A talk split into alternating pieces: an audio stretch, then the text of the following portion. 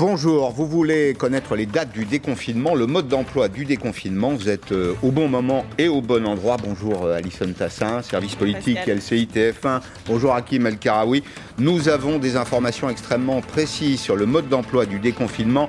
Pour résumer les choses, on va dire euh, deux mois pour retrouver les jours heureux. Je reprends la formule du président de la République. Quatre dates, quatre étapes extrêmement précises. Est-ce qu'on peut dire, Alison Tassin, qu'on a aujourd'hui une vraie clarté sur la sortie de crise? Oui, on a des perspectives et on sait à quelle sauce on va être mangé à peu près, à quelle date. Vous voulez que je vous fasse le détail Avec plaisir. Alors ça commence, ça on le savait, au 3 mai, avec toujours un couvre-feu maintenu à 19h, mais plus d'attestation en journée, donc plus de restrictions euh, de déplacement. Ce qui est important à noter, c'est que les collèges et les lycées euh, reprennent en demi-jauge pour les lycées et en demi-jauge aussi pour les 3e, 4e, euh, qui sont dans les départements les plus touchés par l'épidémie. Voilà pour ce qui bouge. Ensuite, l'étape suivante, c'est celle du 19 mai. On se souvient, il y avait une interrogation autour du pont de l'Ascension. Là, on, est, on sera bien au-delà. On sera réalité le mercredi après ce pont de l'Ascension. Et c'est en réalité que là, on va voir les choses euh, changer euh, de façon assez euh, spectaculaire par rapport à la vie actuelle. Le couvre-feu sera décalé à 21h et ça sera le moment des réouvertures des commerces qu'on disait non essentiels, mais aussi des terrasses, alors avec des restrictions assez... Des tables de 6, voilà, des tables de 6, donc en extérieur, 6, 6 maximum. Voilà pour le protocole sanitaire. Et puis aussi la réouverture des musées, des salles de spectacle, là encore avec des jauges, mais c'est la reprise quand même d'une certaine activité. Après, on passe euh, au 9 juin. Euh, donc là aussi, des changements assez notables puisque le couvre-feu passera à 23 heures et que cette fois, ce sont les intérieurs de cafés et de restaurants qui vont pouvoir rouvrir. Là aussi, c'était très attendu. Même restriction, 6 maximum euh, à table. Et puis, c'est aussi la réouverture d'un secteur d'activité qui a été longtemps touché aussi, celle des, des salles de celui des salles de sport, qui pourront aussi rouvrir à cette date. On parle aussi de la reprise des salons, des foires, ça aussi c'était très attendu. Voilà, avec, des jauges. Avec des jauges et aussi la possibilité pour les organisateurs de mettre en place un pass sanitaire. On le rappelle, ça voudra dire que sur par exemple votre application Tous anti-Covid, vous devrez prouver soit que vous êtes vacciné, soit que vous avez un test, un test PCR qui date de moins de 48 heures, évidemment négatif. Et puis enfin, la dernière date, peut-être celle de la libération euh, la plus, euh, la, plus avancée possible, même s'il faut rester très prudent parce que mm. tout ça est soumis évidemment à des conditions euh, à, la situation Euh, le 30 juin, c'est la fin euh, définitive du couvre-feu, c'est la fin des jauges dans les établissements recevant du public, c'est aussi la possibilité d'organiser des événements en extérieur à plus de, plus de 1000 personnes. Et, et, en revanche, il y a un secteur qui lui reste touché et qui n'est pas prêt de rouvrir, c'est celui des discothèques. Au 30 juin, l'Élysée l'affirme, les discothèques demeureront fermées. On a malgré tout un élément précis, c'est-à-dire que euh, cette fois-ci, il y a une variable qui est euh, celle de, du nombre de cas, 400 cas pour 100 000 habitants. Alors le périmètre d'évaluation, c'est le département. C'est-à-dire qu'au-delà de, de, ce seuil, le président de la République dit aux Français, ça présente un petit caractère contractuel. Comportez-vous, comportez-vous comme il se doit, et puis bah, les choses se passeront bien. En revanche, si on, si on dépasse ce, seuil, eh ben, le, le président de la République dit on reviendra en arrière. En fait, on a un peu changé de façon de faire. Là, le contrat initial, il est on rouvre partout. On donne la même possibilité à, tous, mais attention, on se laisse en quelque sorte une marge de manœuvre de quoi mettre euh, un stop. Et donc c'est ce fameux taux d'incidence à 400 cas euh, pour 100 000 habitants. On rappelle qu'à une époque, il a été autour de 200 ou 300, donc la marge est un petit peu euh, plus haute. Et si on regarde la situation actuelle, eh bien on a quand même 8 départements qui sont actuellement au-delà de ces 400. Les Bouches-du-Rhône, l'Oise, Paris, la Seine-et-Marne, l'Essonne, la Seine-Saint-Denis, le Val-de-Marne, et le Val d'Oise. Donc là aussi, c'est à surveiller. Alors, est-ce que euh, pour vous, Hakim El Karaoui, c'est une communication euh, claire? Première question, puis j'en ai une autre qui vient juste après. Est-ce qu'il reste des inconnus? Euh, Votre première question, je vais répondre oui.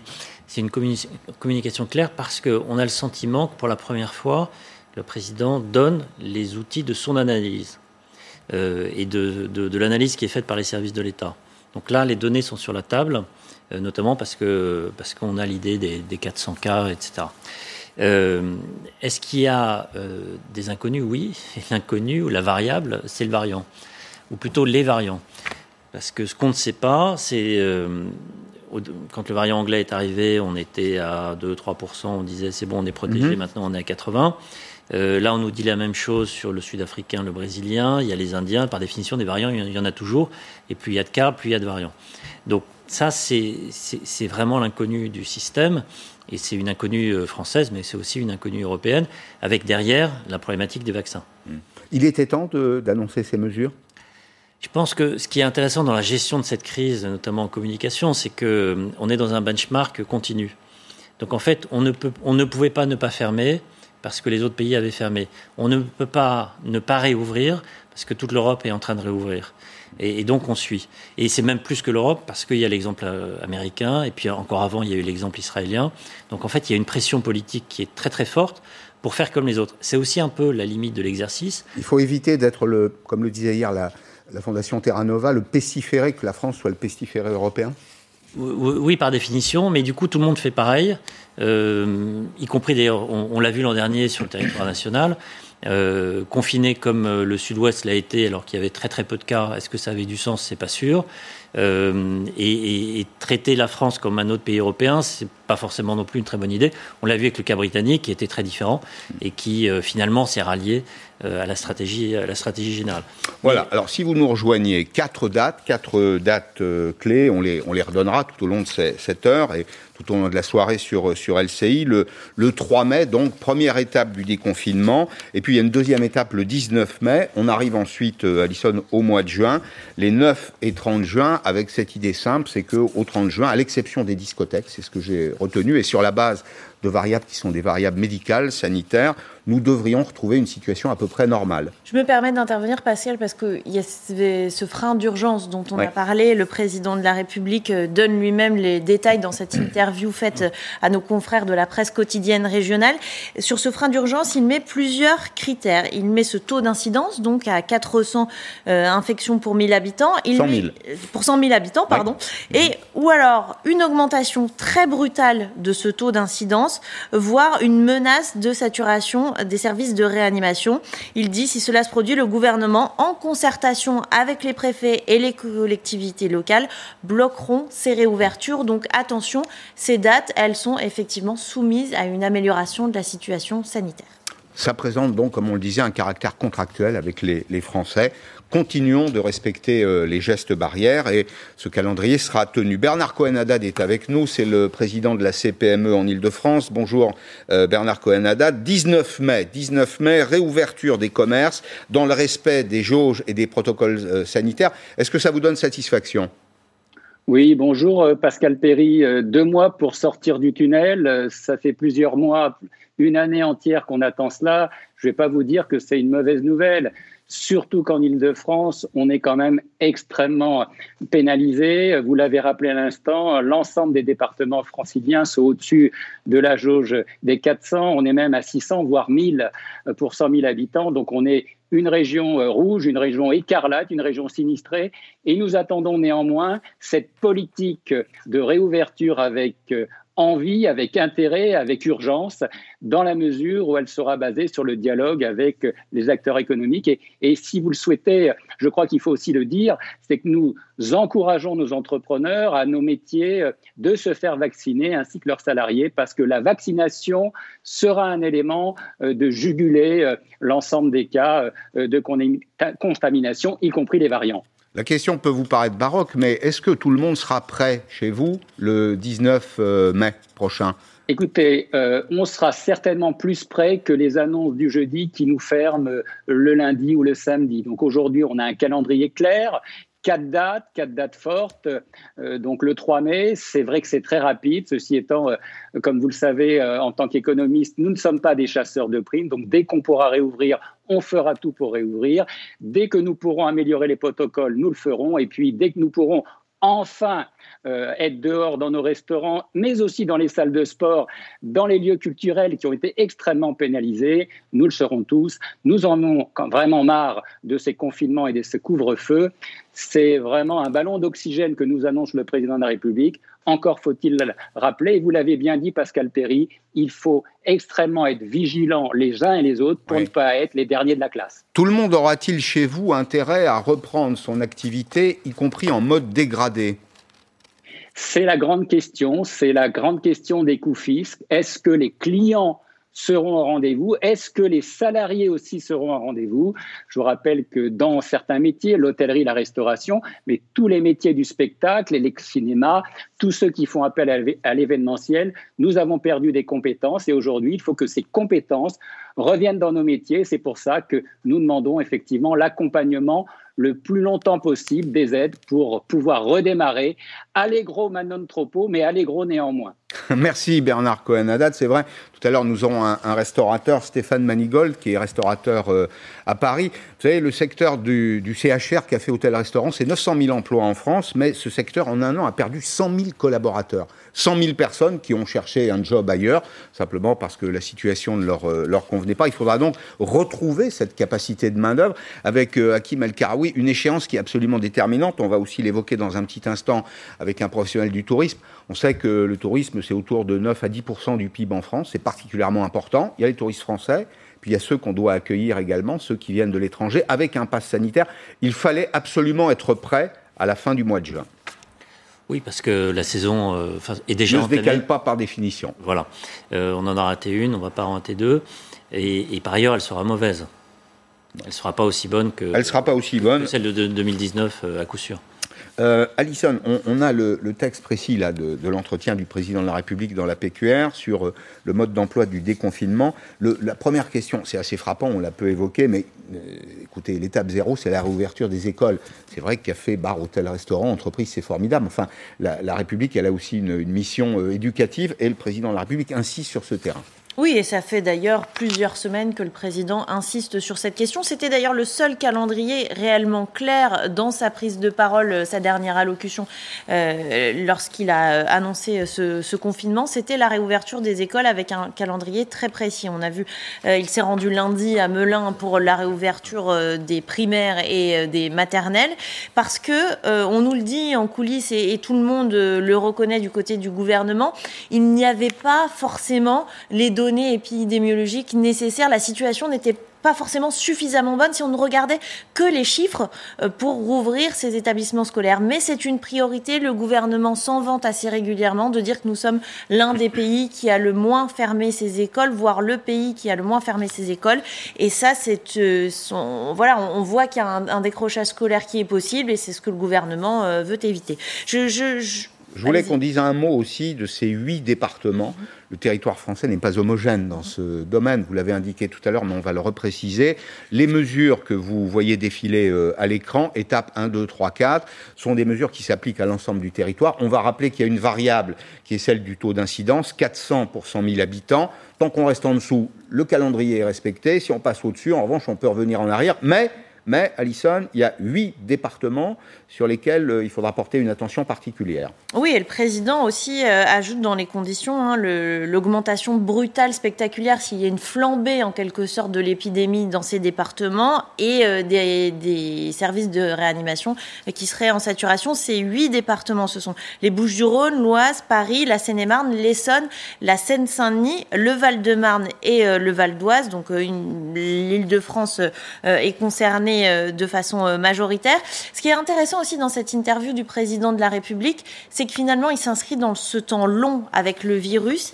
Il le dit d'ailleurs euh, d'entrée de jeu, peut-être aurons-nous à vivre avec le virus pendant des années et à nous faire refaire vacciner chaque année. C'est la première fois que le président l'avoue de façon si claire, si franche, que cette épidémie s'inscrit dans le temps et que finalement, les services de l'État sont en train de se préparer à avoir ce type de décision, à prendre assez euh, régulièrement. Dans le domaine de la communication, Hakim El Karaoui, c'est aujourd'hui le temps de la clarté, de la transparence, de la sincérité qui a peut-être manqué à certains égards. Disons que c'est l'espoir de, de, la clarté, de la transparence et de la sincérité. Oui. Euh, Pas plus il y a toujours des inconnus. Donc euh, là, ce qu'on voit bien, c'est la, pression extérieure et puis évidemment la pression de la population qui en peut plus. C'est un paramètre important, ça, c'est capital. On sent qu'il y a une lassitude très forte quand même dans le pays. Évidemment, et puis il y a un, calendrier électoral dans un an. la course à la présidentielle, traditionnellement, commence à l'automne euh, avant l'élection. Et je pense que le président, il a envie que d'une chose, c'est que euh, l'automne soit porté par euh, la réouverture, le, non seulement la réouverture de l'activité économique, mais, mais derrière un grand dynamisme, parce que c'est ça qu'on attend aussi. C'est ça qu'on voit ailleurs. Une vraie croissance, c'est-à-dire un vrai retour de croissance. Très forte croissance.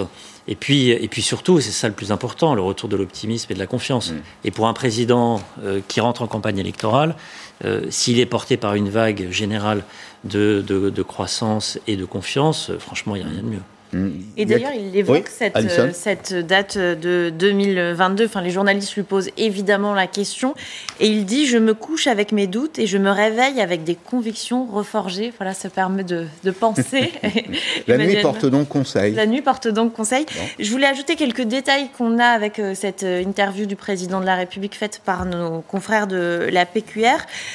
il est président de la République, c'était aussi un peu dans les tuyaux. Il l'avait évoqué avec, sa, dans sa vision avec euh, différents maires de France, euh, l'ouverture de la vaccination aux plus de 18 ans euh, pour des personnes qui sont en situation d'obésité, qui ont un indice de masse corporelle supérieur à 30. Ça commencera dès samedi, dès le 1er mai.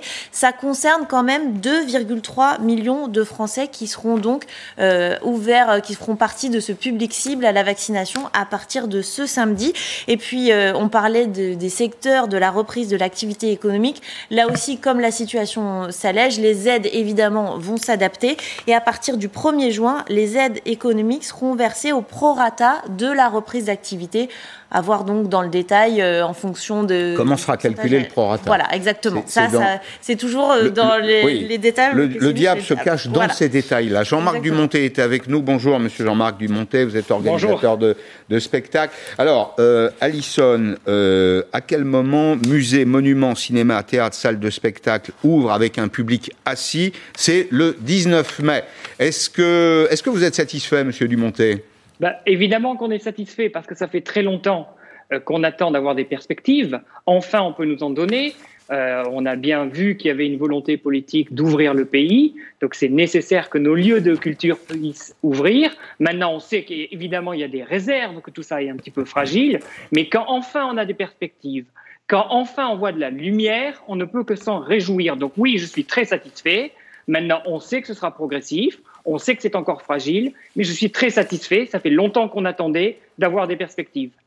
Alors, est-ce que nous sommes sortis de l'auberge En partie, oui.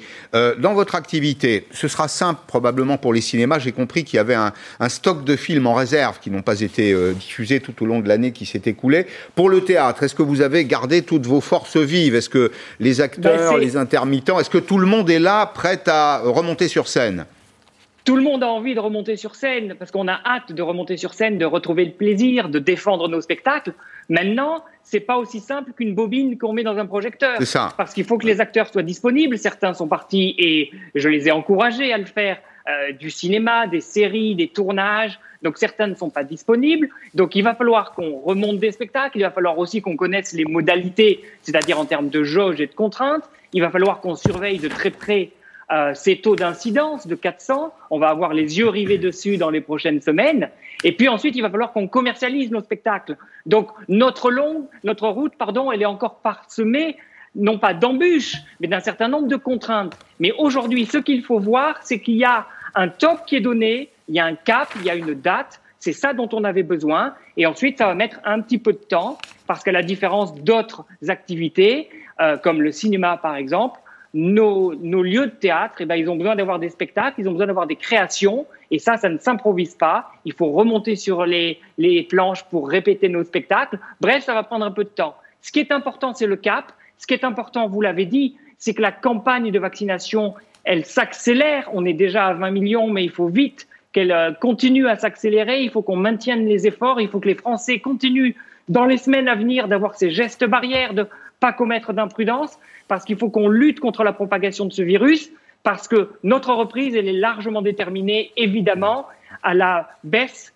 euh, de, des contaminations. Alors, on sera très heureux de retourner au spectacle, bien sûr. Il y a aussi euh, cette idée que les activités culturelles sont des activités euh, économiques, avec euh, des demi-salles. Prenez une salle à 500 personnes, vous accueillez 250 personnes. Est-ce que vous vous en sortez Et comment vous imaginez comment vous imaginez la sortie progressive du régime d'aide aux entreprises, dont les vôtres?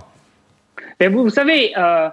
cette crise, elle nous a appris à travailler et à jouer avec des contraintes. Je vais prendre un tout petit exemple. J'ai mené entre le 6 et le 28 avril un festival qui s'appelle Parole citoyenne, euh, qu'on a fait en direct sur, sur Facebook, et on a créé quatre spectacles, et il y a eu huit spectacles. On a trouvé les moyens, on a trouvé les astuces pour rendre ce festival rentable en bénéficiant d'une clientèle très large grâce à Facebook. Donc aujourd'hui, il va falloir qu'on trouve les astuces, il va falloir qu'on soit agile pour mettre à l'affiche des spectacles qui soient pas trop gourmands financièrement, pour effectivement jouer avec ces contraintes et contourner ces contraintes. À nous d'être agiles, mais vous savez, c'est beaucoup plus agréable de trouver des solutions pour jouer, même avec des jauges restreintes, que d'être encalaminé et de ne pas pouvoir mmh. jouer. Donc c'est ça que je vois aujourd'hui. On va trouver des solutions. La moindre des choses pour le secteur culturel, c'est qu'il soit créatif et qu'on sache trouver les solutions. On est tellement heureux de retrouver les plateaux qu'on va chercher les solutions. Merci Jean-Marc Dumontet. Euh, Alison Tassin, Hakim El Karaoui, je, parcours évidemment l'entretien du, président de la République hein. dans, la presse quotidienne Oui, il y, a un peu de texte en effet. Euh, il précise qu'il n'a pas fait de pari sur la santé et la sécurité de, euh, des Français, qu'il assume ses choix. Je vous vois lever les yeux au ciel, non? Bah, Il n'allait pas dire le contraire. Donc, Mais c'est pas votre avis? Je pense que fin janvier, il a fait un pari. Quand il n'a pas confiné. Et c'était un pari sur la santé ou c'était un pari politique Les deux C'est un pari politique, mais donc sur la santé, donc sur la sécurité mmh. euh, globale. Mmh. Et son pari, c'était il faut tenir le plus longtemps possible. Euh, parce que et c'est pas qu'un le, pari sur la santé il est double il y a le Covid mais il y a aussi les problèmes de santé liés euh, à la fermeture et au confinement mmh. et donc son pari c'était essayer de trouver l'équilibre le, le, meilleur entre certes le Covid mais aussi les autres problématiques de santé publique qui sont de long terme et qui sont moins spectaculaires. Mhm. On n'a pas dit un mot du télétravail. Le télétravail reste la règle. Reste la règle. Mais, mais il sera assoupli à partir du 9 juin. À part, oui, c'est ça. Sur, ce pari, je voulais revenir d'un mot parce que pareil, dans cette interview, il y a quand même euh, quelques mots qui sont dits au président. On, lui dit, on lui demande est-ce que la formule que vous nous présenterez permettra de ne plus avoir recours à des confinements? C'est mon souhait le plus fort et cela ne date pas d'aujourd'hui, dit le président, avec tout de même cette incertitude sur le virus. On rappelle que dans cette interview, il est très conscient du fait que nous devons vivre peut-être avec ce virus pendant des années, dit-il, notamment avec euh, cette question des variants. Euh, également, on lui demande s'il voit la fin de la crise sanitaire en 2021 et euh, il dit qu'aujourd'hui, avec, il se dit optimiste parce que nos meilleurs scientifiques et industriels disent que nous serions en capacité en 80 à 100 jours de fournir des vaccins qui seraient donc correspondants aux variants qui peuvent se développer, comme on le voit actuellement, par exemple en Inde. Voilà, si vous nous rejoignez, vous avez à droite de l'écran euh, les dates principales. Il y a quatre étapes donc pour arriver à la fin du mois de juin. Coup d'envoi au début du mois de mai, juste après le, 1er mai.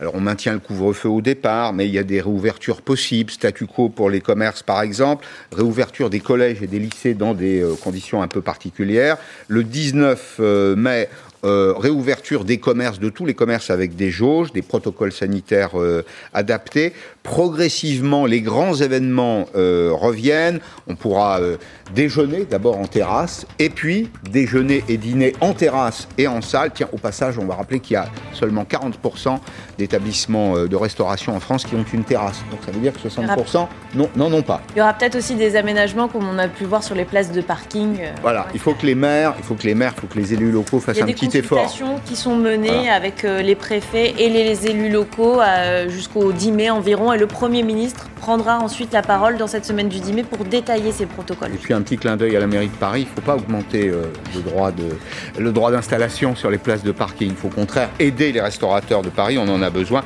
Et puis le 30 juin, enfin, retour à une vie quasi normale, sauf pour ceux qui aiment danser. Toujours pas de discothèque, mais le reste sera ouvert. À tout de suite.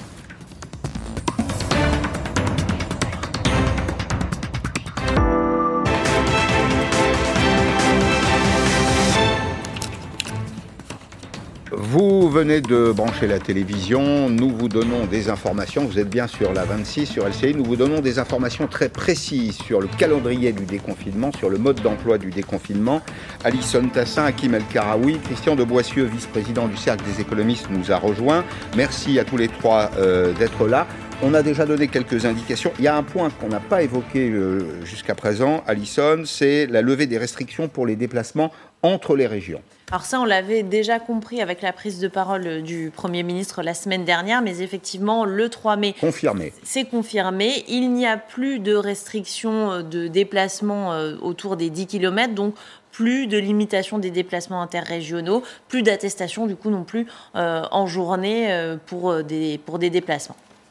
Alors, il y a une étape qui est maintenue à, 19h. Ça, c'est la semaine prochaine. C'est vraiment, c'est demain. C'est lundi. C'est demain. C'est ça, c'est lundi. Et puis, il y a une deuxième étape euh, dans la deuxième quinzaine du mois de mai avec un décalage, premier élément, c'est important, c'est un décalage du couvre-feu. Première mesure annoncée, on passe de 19 de 19h à 21h. avec, euh, c'était une demande de la population aussi avec l'arrivée des beaux jours, mais c'est aussi, et ça correspond à la réouverture de certains commerces, enfin des commerces euh, non essentiels, et aussi euh, des terrasses avec donc des, au maximum des tables de 6 personnes, mais donc ce sera des terrasses assises, ça va poser un certain nombre de problèmes d'organisation pour certains, et puis aussi le, le, la réouverture des lieux de culture comme les musées, les salles de spectacle avec tout de même euh, des jauges, mais c'est la reprise d'une certaine activité culturelle.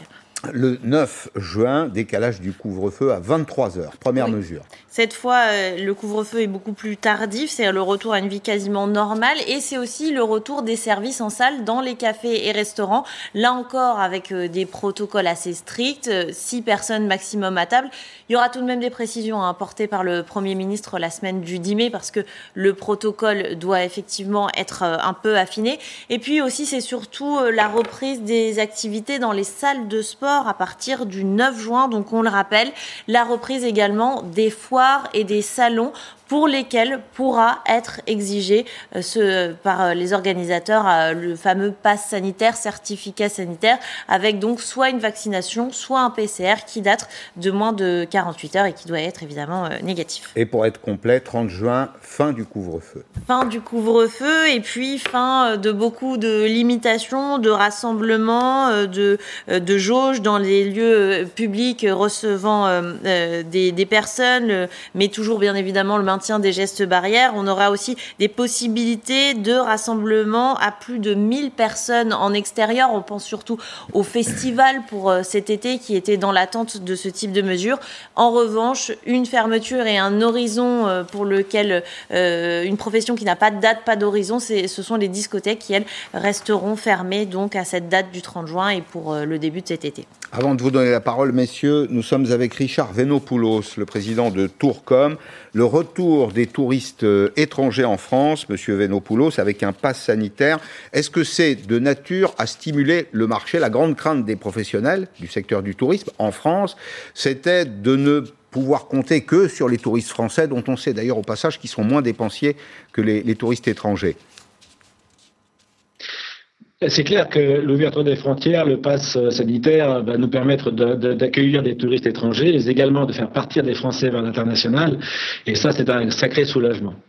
Vous pensez que le marché va réagir rapidement? On a déjà quelques indicateurs. Le mois de mai, c'est le mois des, ponts, ou en tout cas des grands week-ends. Euh, c'est un, premier mois d'été, ou c'est juste avant l'été en tout cas, et les réservations sont à un niveau relativement élevé. Est-ce que les entreprises sont prêtes à accueillir tous les clients qui se présenteront je ne sais pas si toutes les entreprises seront capables de recevoir tous les clients qui se présenteront parce que beaucoup sont restés fermés longtemps. Il faut récupérer du personnel, les remotiver. C'est toujours difficile le télétravail ou de rester en chômage technique. Donc il y aura quand même un certain moment où il y aura certains hôtels qui vont avoir des problèmes. Pour la France, euh, c'est sûr, les résidences secondaires, les locations, les parents, euh, tout ça va jouer. Euh, les hôtels, les grands hôtels et certains hôtels dans région PACA, Corse et, Atlantique vont certainement se rouvrir, pas tous, mais en tout cas ça va s'ouvrir. Et surtout, les déplacements euh, à l'intérieur de l'Europe euh, seront assez importants. Alors, restez avec nous, Hakim El Karaoui et puis Christian de Boissieu. Les activités touristiques, c'est important pour la reprise économique. On se l'était dit il n'y a pas très longtemps dans Periscope, il faut être prêt au mois de juin. C'est important. Euh, Vous permettez que je fasse une comparaison qui n'est pas raison, mais j'étais tout à l'heure en ligne avec nos amis de la Tunisie. C'est quand même deux heures d'avion. Hein. En Tunisie, le tourisme, ça fait 10% du PIB. 10% du PIB. Alors, ils sont, malheureusement pour eux, ils sont complètement décalés, c'est-à-dire que ça ne va pas du tout. Bon, nous, je trouve que ce calendrier annoncé par le président de la République est. Moi, ce qui m'intéresse, c'est que. Euh, voilà, il y a des dates qui sont données, c'est relativement précis, c'est progressif, et, sur l'impact économique que ça peut avoir, je pense que euh, ça ça peut modifier dans le bon sens les anticipations des uns et des autres, en disant voilà, certes, euh, voilà, avant cette affaire de calendrier, moi je pensais que la reprise c'était pour l'été. Bon, ben voilà. En, même temps, je termine en disant que la Banque centrale européenne vient de dire aux États, c'est pas le moment euh, d'enlever l'oxygène, euh, en quelque sorte, et le quoi qu'il en coûte doit, doit continuer, doit continuer mm-hmm. par-delà ce calendrier. Ouais. Le, Oui, Alice. Euh, simplement un mot, vous évoquiez euh, la Tunisie, un mot du tourisme parce qu'on ne l'a pas évoqué jusqu'ici. La date du 9 juin est aussi celle de, du retour des touristes étrangers avec le pass sanitaire. Oui, c'est ça. Qu'est-ce que ça veut dire aussi dans le détail concrètement ce pass sanitaire? C'est que c'est le même principe de ce test PCR ou de vaccin, mais attention, il y a un détail qui est quand même très important, c'est qu'il faut que ce soit un vaccin qui soit reconnu, homologué, par, par euh, l'Union européenne. Ça veut dire que pour l'instant, euh, les vaccins euh, chinois ou Spoutnik ne sont pas valables euh, pour ce pass sanitaire. Monsieur Venopoulos, ça, ça vous prive d'une partie, si vous êtes toujours là, je pense que oui, ça vous prive d'une partie des consommateurs et non des moindres. On parle de la, de la Chine et en particulier de la Chine. C'est un marché très quantitatif et de la, de la Russie aussi. La Russie, la Russie est un marché un peu particulier qui avait pris un peu de retrait depuis quelques temps. la Chine est un marché de masse euh, surtout pour Paris, par exemple, avec les grands magasins, c'est énorme. Notre marché important, ce sont les Américains. C'est quand les Américains viennent en France, ils laissent beaucoup, beaucoup d'argent. Alors c'est vrai que la clientèle française pendant l'été, c'est à peu près 70-75%, les étrangers 25%, mais rien Américains, les, les Italiens et les Anglais, c'est une très, très grosse part de marché. Le tourisme, c'est 177 milliards de consommation chaque année en France. L'année dernière, pour, à titre de comparaison, c'est à peine 50 ou 60 milliards, pour voir le manque à gagner. Est-ce que euh, toutes les entreprises ont survécu pendant cette euh, période? Je, pense aux agents de voyage, je pense aux tours opérateurs. Est-ce que les aides ont été suffisantes? Si je posais la question différemment, je vous demanderais est-ce que la France va rester une grande puissance touristique? Oui, je pense que la France restera une grande puissance touristique, il n'y a pas de problème. Euh, il y a toujours des entreprises qui peuvent se défaire et d'autres se refaire. Les soutiens de l'État ont permis à beaucoup d'entreprises de tenir. Et si j'ai une comparaison à faire aussi, c'est le 11 septembre 2001, euh, lorsqu'il y a eu ces, attentats, pratiquement 25% des entreprises du tourisme avaient déposé bilan. Dix ans après, 35% des, entreprises du tourisme étaient remontées. Donc ça, c'est un, une profession extrêmement souple. Euh, c'est une profession qui s'adapte à toutes les crises et depuis 20 ans, on en a régulièrement, pratiquement tous les deux ans. Donc on s'adapte très très bien. Merci Richard Venopoulos, président de, Tourcom. Il y a une population, à El Karaoui, qui doit se réjouir aujourd'hui, c'est la population des jeunes gens, notamment. Vous écrivez euh, récemment, vous écriviez récemment dans les, dans les échos, que cette, cette séquence, cette, cette période a été une séquence de grande solidarité à l'égard des plus fragiles. Et il s'agissait là, euh, en substance, des seniors, des personnes les plus âgées. Et vous dites, euh, c'est de nature à alimenter une guerre intergénérationnelle. Les jeunes, là, doivent se réjouir. Alors, c'est de nature, s'il n'y a pas euh, un geste qui est fait... Une compensation. Voilà. pourquoi doit y avoir une compensation? Parce que, bah, en fait, c'est pas les jeunes, c'est les actifs, les gens qui travaillent, se sont arrêtés de travailler, euh, pour protéger une partie de la population. Et ça, ça a été le cas quasiment partout dans le monde, en tout cas dans tout le monde développé. Euh, ça a été financé par les États. On a mis entre 8, 10 points, 12 points de, PIB, de soutien public, euh, pour, pour compenser la perte d'activité et maintenir à flot l'économie. Donc, on a transféré, on a, on a créé, enfin on a, on a transformé de l'activité en dette. Le sujet maintenant, c'est qui va payer la dette? Tout le débat sur euh, on va annuler la dette. Personne ne croit qu'on va annuler la dette. Euh, il y a un autre débat sur on va cantonner la dette. Ça, c'est plus spécieux. On va cantonner la dette dans un véhicule particulier et elle va être remboursée plus tard pour éviter qu'il y ait. C'est pas comment CRDS. Très bien. Euh, Alors, il y a la CRDS, il y a aussi à l'échelon européen une éventuelle taxe carbone à l'entrée des frontières européennes. Voilà, euh, sur laquelle il faut que les Européens se mettent d'accord. Mais prenons le cas de la CRDS. CRDS, c'est quoi? Donc, c'est la une cotisation qui a été inventée pour rembourser La dette déjà sociale. la dette sociale, mais déjà quand il y avait un excès de dette sociale. Donc là, on dit, euh, et, et- et elle arrive à, à échéance. Donc là, on dit, on va réactiver la CRDS, enfin, on va la prolonger, et, euh, et on va l'utiliser pour rembourser la dette Covid. Donc vous dites double peine pour les jeunes. Un, ils ont arrêté le boulot. Vous parlez des actifs. Quand je parle des jeunes, il faut traduire actifs, en effet. Deux, alors ils ont arrêté le travail. Ils ont même perdu leur emploi dans certains cas, ou ils n'ont pas pu rentrer sur le marché de l'emploi. Et ils vont avoir de surcroît à payer, puisque en effet c'est cantonné et donc différé, une dette pour la solidarité intergénérationnelle. Et ça, vous dites, c'est pas acceptable. C'est inadmissible. C'est totalement inadmissible. Euh, quand on a une dette, faire en sorte que cette dette soit remboursée dans 5, 6, 7, 8 ans, mais pourquoi? 5, 6, 7, 8 ans, pardon, hein, je suis un peu désagréable, mais c'est le moment où les gens pour qui toute cette génération s'est sacrifiée, bah, une bonne partie aura disparu, parce qu'il ne faut pas oublier, l'âge moyen de décès du Covid, c'est 82 ans. Donc 5, 6, 7, 8 ans, l'espérance de vie à 82 ans, c'est 4, 4 ou 5 ans. Donc ça veut dire que euh, a une décision politique pour que euh, soit payée cette dette par ceux qui se sont déjà sacrifiés une fois. Ça, c'est la, la- la- la première situation conjoncturelle. Après, il y a un autre phénomène structurel, plus important, qui est que la pauvreté a changé d'âge en 30 ans. On croit que les pauvres, quand on regarde en- par génération, les pauvres, ce sont les retraités. Taux de pauvreté des retraités, c'est 7%. 7%. Taux moyen de la population, 15%. Taux de pauvreté des jeunes, c'est-à-dire des, des- des moins de 18 ans qui vivent dans des familles, donc taux moyen des familles avec enfants, 25%. Et les retraités, parce que là on parle des retraités, ont une fiscalité qui est plus faible que celle de l'ensemble de la population, notamment la CSG. Pourquoi? Pourquoi? Parce que ils étaient, quand on a créé la CSG, Michel Rocard, 88, quand, ils, quand on a créé la CSG, ils étaient effectivement plus pauvres que le reste de la Ouais. population. Aujourd'hui, La situation la s'est répartition s'est Ouais. totalement renversée. Et les revenus des retraités sont supérieurs à ceux des actifs. On vit dans un monde de fous. Quand on ne travaille plus, on gagne plus que quand on travaille. Bon, bah, il faut taxer les pas retraités. durable, c'est ce que vous dites. Il faut taxer les retraités, sachant en plus, c'est la dernière chose, que la génération à venir, c'est-à-dire dans 15 ans, 20 ans, les futurs retraités dans 15 ans, 20 ans, et ça va durer pendant 30 ans, eux vont voir le niveau de leur pension baisser de façon drastique. Donc il faut d'urgence faire un fonds de solidarité pour les actifs qui doit être financé sur, sur les retraités. C'est votre proposition, Christian de Boissieu. Sur les jeunes, moi, ce qui me, me paraît le plus important, c'est c'est l'accès au marché du travail pour les jeunes. Et c'est pas c'est pas le plan annoncé, même s'il va dans le bon sens, qui va régler les problèmes de chômage des jeunes et de difficultés d'accès en stage, en CDD, Enfin, en si on reprend l'activité progressivement, les quatre dates là, Ça va aider. ça, ça ramène un peu d'activité. Ça va aider, mais je dis simplement je pense qu'il va y avoir un effet retard euh, et que euh, non seulement le- la rentrée de septembre 2020 a, a été un peu sacrifiée pour les jeunes, mais je suis pas persuadé que la rentrée de 2021 va, va être bonne. Malheureusement, parce que je pense que c'est la question centrale, le taux de chômage des jeunes, qui est depuis 30, 40 ans plus de deux fois supérieur au taux de chômage global, il va pas baisser d'un seul coup. Enfin, c'est surtout le Et- taux de et moi, chômage je, des- non, D'autant plus, excusez-moi, mon argument, c'est de dire que euh, je pense que les, les problèmes de faillite d'entreprises sont plutôt devant nous hein, que derrière nous.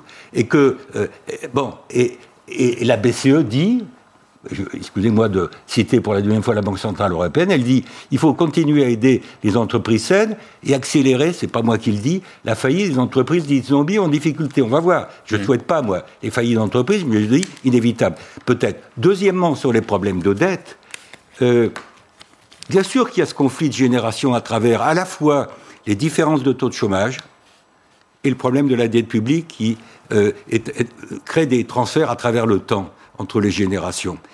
Simplement, euh, je pense, j'ai pour l'instant exclu l'hypothèse que la dette être allégée par la reprise de l'inflation. Euh, Ce qui s'est passé depuis trois siècles dans l'histoire, c'est souvent l'inflation qui a permis de rembourser une partie, une partie des dettes. C'est pas pas le scénario des trois prochaines années. À dix ans, je sais pas. Et quand je sais pas, je le dis, je sais pas le- ce que sera le taux d'inflation. Simplement, par rapport à ce que dit Hakim, euh, on va repasser heureusement assez vite dans une situation dans laquelle le taux de croissance, qui est encore probablement négatif en ce moment en Oui. France, va, va repasser au-dessus des taux d'intérêt qui sont bas. Et donc, ça va se jouer un peu sur l'écart entre taux de croissance. On va créer de la valeur. Et, donc, ça ne règle pas tous les problèmes de transfert entre générations, mais euh, le fait qu'on va se réinstaller durablement, je l'espère, dans un contexte où la croissance va être supérieure au taux d'intérêt, va, modifier un peu la donne. Toutes les informations du jour, Alison, sont évidemment euh, euh, utiles. Hein, reprise progressive de l'activité. On va quand même rappeler au passage que l'industrie travaille à 96% de ses capacités, que le secteur des services a su trouver des solutions, dont le télétravail qui va être au passage allégé progressivement. les activités qui étaient à l'arrêt depuis, depuis presque un an, euh, c'est par exemple les cafés, hôtels, restaurants. Nous sommes avec euh, Stéphane Manigold, restaurateur à Paris, euh, fondateur du collectif Restons ouverts. Terrasse le 19 mai, monsieur le restaurateur. On pourra, vous pourrez accueillir déjeuner, dîner à l'intérieur le 9 juin dans des, des limites évidemment. est-ce que, est-ce que ça vous donne satisfaction? Tout ce qui nous ramène au travail, au plaisir et à la libération, évidemment, ça nous donne satisfaction. Nous, on est contents. Euh, ça fait sept mois qu'on est fermé. Ça fait un an qu'on est dans cette espèce de stop and go. Euh, on voit bien que dans le monde entier, attention, le virus euh, circule massivement. Euh, J'ai une grosse pensée pour nos amis en, en Inde, euh, qui, où le virus est hors de contrôle. Mais en France et en Europe, on arrive à maîtriser et et voilà, il était temps qu'on décadenasse un peu le, pays. Alors, précisément, puisqu'on parlait d'emploi avec Hakim El Karaoui et Christian de Boissieu, euh, est-ce que vous avez gardé euh, contact avec la, main-d'œuvre dans votre restaurant? Est-ce que vous allez créer des emplois? Euh, Est-ce que vous allez vous remettre à produire de la valeur comme toutes les entreprises? Alors, il y a deux variables à votre question. La première, c'est que euh, euh, jusqu'au 30 juin, évidemment, on a créé de l'emploi. Par exemple, euh, sur toutes les terrasses qu'on ouvre, il y a systématiquement un emploi en salle, un emploi en cuisine qui est créé. Maintenant, il appartient à Madame la maire de Paris, Madame Hidalgo, de pérenniser ces emplois, puisque, comme vous le savez, ce sont des terrasses éphémères et que euh, on compte sur la mairie de Paris, mais comme euh, dans toutes les mairies de France d'ailleurs, euh, pour tous mes confrères, et eh bien que ces terrasses dites éphémères, qui créent de l'emploi, qui favorisent notre écosystème, notamment nos agriculteurs, parce que c'est important de, de penser à, à, tout cet écosystème, nos agriculteurs, nos producteurs, nos vignerons, ça fait longtemps. Vous voyez, ce matin je lisais une bonne nouvelle, évidemment l'alcool est, à consommer avec modération. Mais je disais que nos amis anglais qui ont ouvert, eh ben, ce matin, il y a une pénurie de bière. Il n'y a plus de bière en Angleterre. Donc, vous voyez, c'est quand même euh, une. Oui, les Anglais resteront toujours des Anglais. Oui, oui.